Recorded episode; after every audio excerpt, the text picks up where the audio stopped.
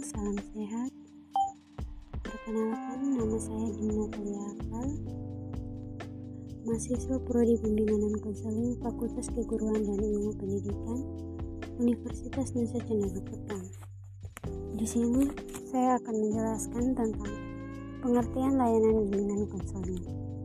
Pengertian, lay pengertian layanan bimbingan konseling adalah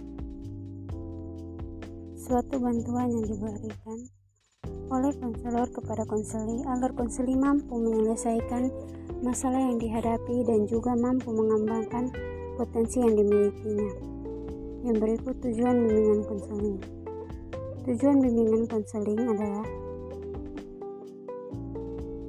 membantu individu agar dapat mencapai perkembangan secara optimal sesuai dengan bakat, kemampuan, minat, dan nilai-nilai serta terpecahlah masalah-masalah yang dihadapi individu atau klien, membantu individu agar dapat men mandiri dengan ciri-ciri mampu memahami dan menerima dirinya sendiri dan lingkungannya, membuat keputusan dan rencana yang realistis, mengarahkan diri sendiri dengan keputusan dan rencana itu sendiri, pada akhirnya mewujudkan diri sendiri. Yang berikut Fungsi bimbingan konseling. Yang pertama, fungsi pemahaman, yaitu fungsi bimbingan dan konseling mampu konseling agar memiliki pemahaman terhadap diri sendiri dirinya atau potensinya dan lingkungannya atau pendidikan, pekerjaan, dan norma agama. Yang berikut fungsi preventif, yaitu fungsi yang terkait dengan upaya konselor untuk senantiasa mengantisipasi mengantisipasi berbagai masalah yang mungkin terjadi dan berupaya untuk mencegahnya supaya tidak dialami oleh konseling. Yang berikut fungsi pengembangan, fungsi bimbingan dan konseling yang sifatnya lebih proaktif dari fungsi-fungsi lainnya. Konselor senantiasa berupaya untuk menciptakan lingkungan belajar yang konduktif yang memfasilitas perkembangan konseling. Yang berikut fungsi penyembuhan, yaitu fungsi bimbingan dan konseling yang bersifat kuat kuratif. Fungsi ini berkaitan erat dengan upaya memberikan bantuan kepada konseling yang telah mengalami masalah baik menyangkut aspek pribadi, sosial, belajar maupun karir. Yang berikut fungsi penyaluran, yaitu fungsi bimbingan dan konseling dalam membantu konseling memiliki kegiatan ekstrakurikuler, jurusan atau program studi dan memantapkan penguasaan karir atau jabatan yang sesuai dengan minat, bakat, keahlian, dan ciri-ciri kepribadian lainnya.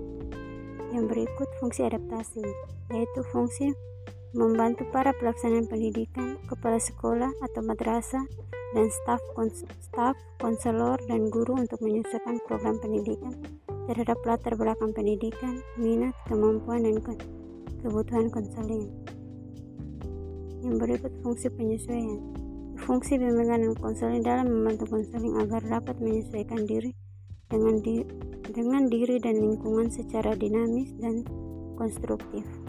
Yang berikut fungsi perbaikan, yaitu fungsi bimbingan dan konseling untuk membantu konseling sehingga dapat memperbaikan keseluruhan dan berpikir, berperasaan dan bertindak atau berkehendak.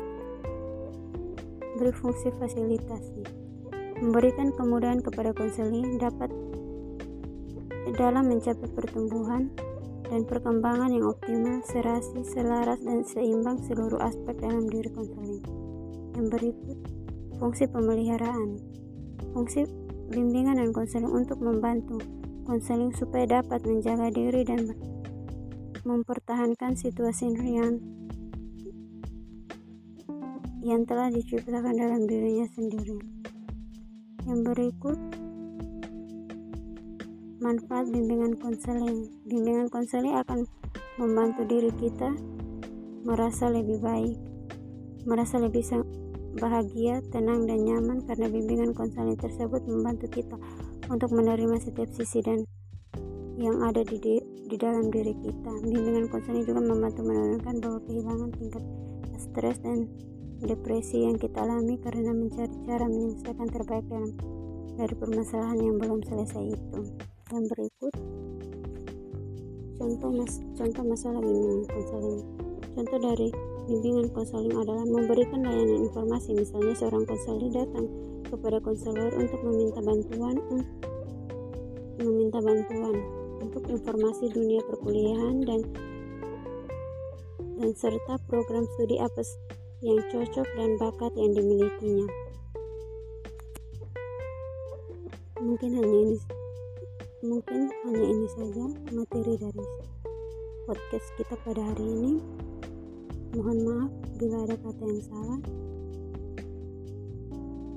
Sekian dan terima kasih. Semoga bermanfaat.